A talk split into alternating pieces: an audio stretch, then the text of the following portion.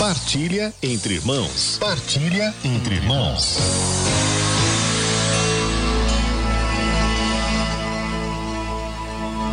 Todos nós, cristãos, temos uma vocação muito especial a viver com Deus numa vida de santidade.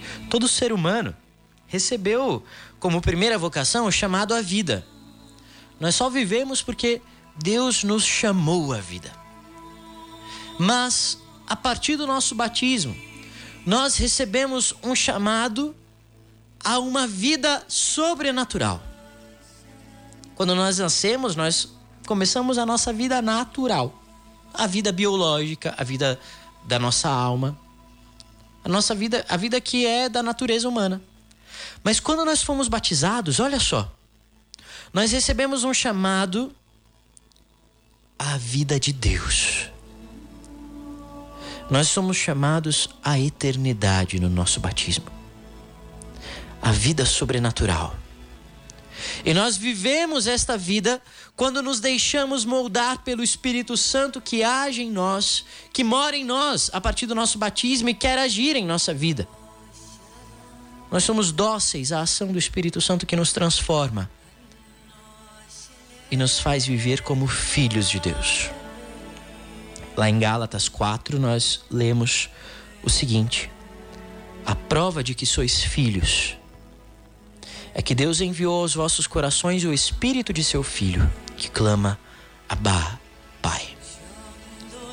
Nós recebemos o Espírito de Cristo.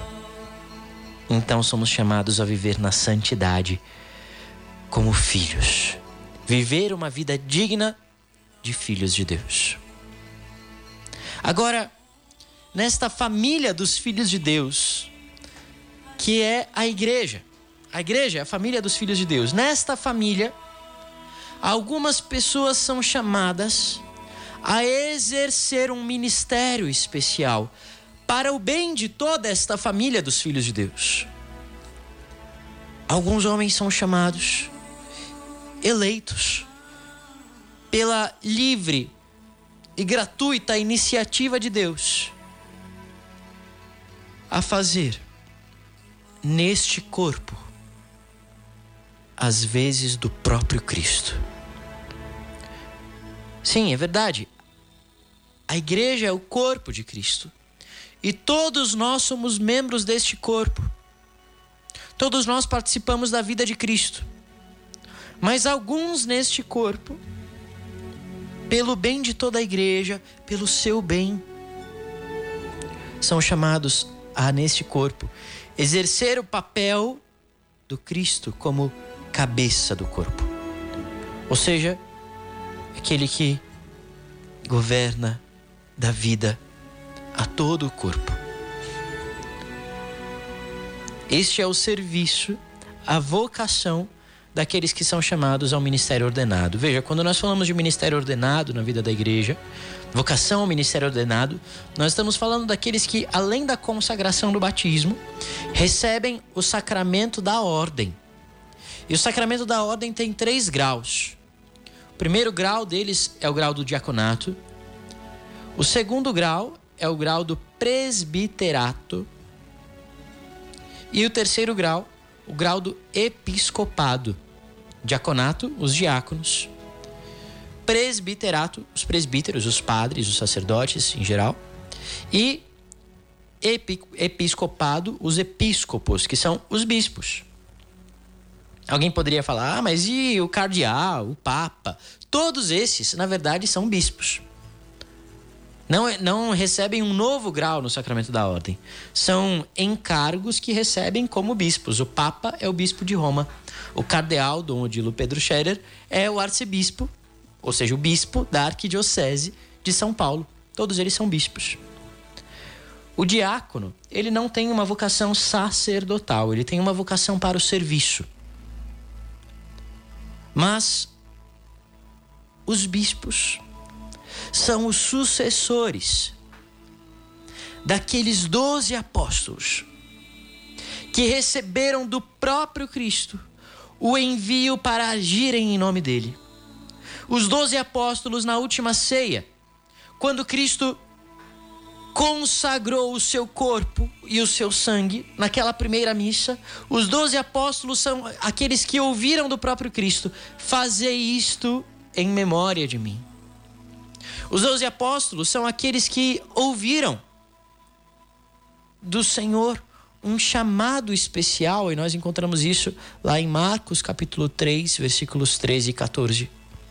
Jesus escolheu 12 homens para ficarem com ele e serem enviados a anunciar o evangelho. O apóstolo quer dizer isso, enviado. Então, ora, acontece que aqueles 12 apóstolos tinham prazo de vida, né? Eles não iam viver para sempre. Então, eles receberam do próprio Jesus Cristo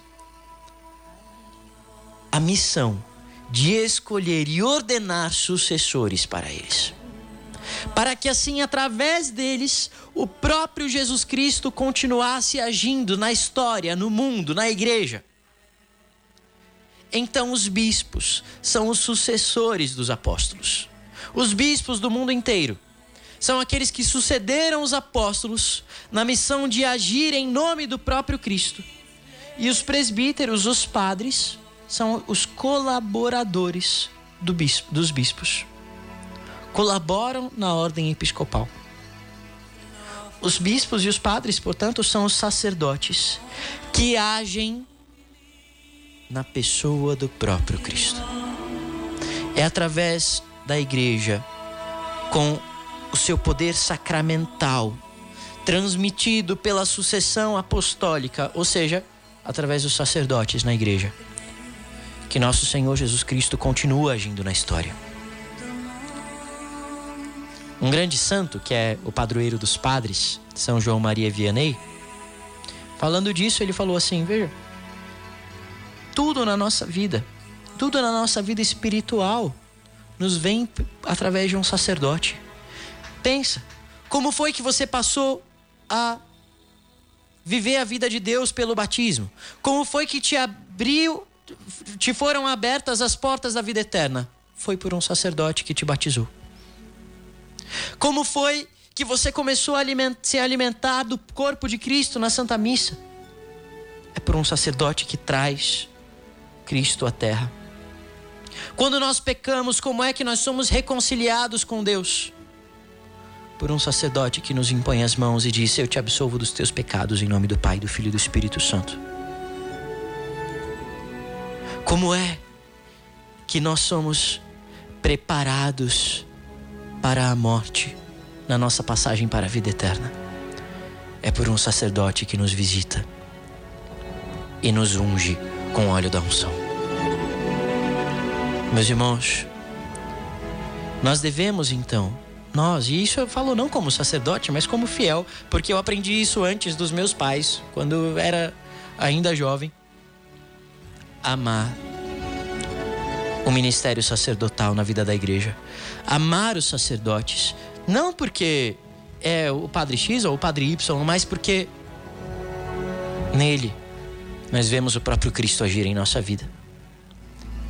E esse amor aos sacerdotes deve vir, sobretudo, em forma de oração. Nesse mês vocacional, eu convido você a oferecer intensamente as tuas orações por nós, padres. Eu peço isso a você, como padre da igreja. Reze por nós. Como o padre todos os dias reza pelo seu povo, porque tem a obrigação disso, e reza assim na missa, na liturgia das horas. Povo de Deus, reze pelos sacerdotes. Veja só, se tanto bem assim é feito na igreja e no mundo através dos sacerdotes, imagina como isso desagrada os poderes malignos. Imagina como a vida, o ministério de um padre desagrada, enche de ira os poderes do inferno. E então, como o inferno quer fazer cair cada sacerdote, e portanto o quanto cada padre precisa da oração do seu povo. Reza pelo padre, pelos padres, e não só por aquele padre que você gosta, sabe? Mas às vezes, sobretudo, por aquele padre que te decepcionou um dia. Por aquele padre que um dia, infelizmente, não agiu de modo digno do ministério que ele recebeu. rezemos pelos padres. E assim, nós estaremos rezando pela igreja. Nós estaremos fazendo um grande bem à igreja. Não falando mal do padre, sabe? Mas reza, reza. Se for falar alguma coisa, vai lá, procura ele, fala pra ele. Mas reza. Hoje, vamos dedicar a nossa oração aos sacerdotes. Rezando também pelas vocações sacerdotais, para que surjam na igreja muitas e santas vocações para o sacerdócio. Que o Senhor da Messe envie operários para a sua messe.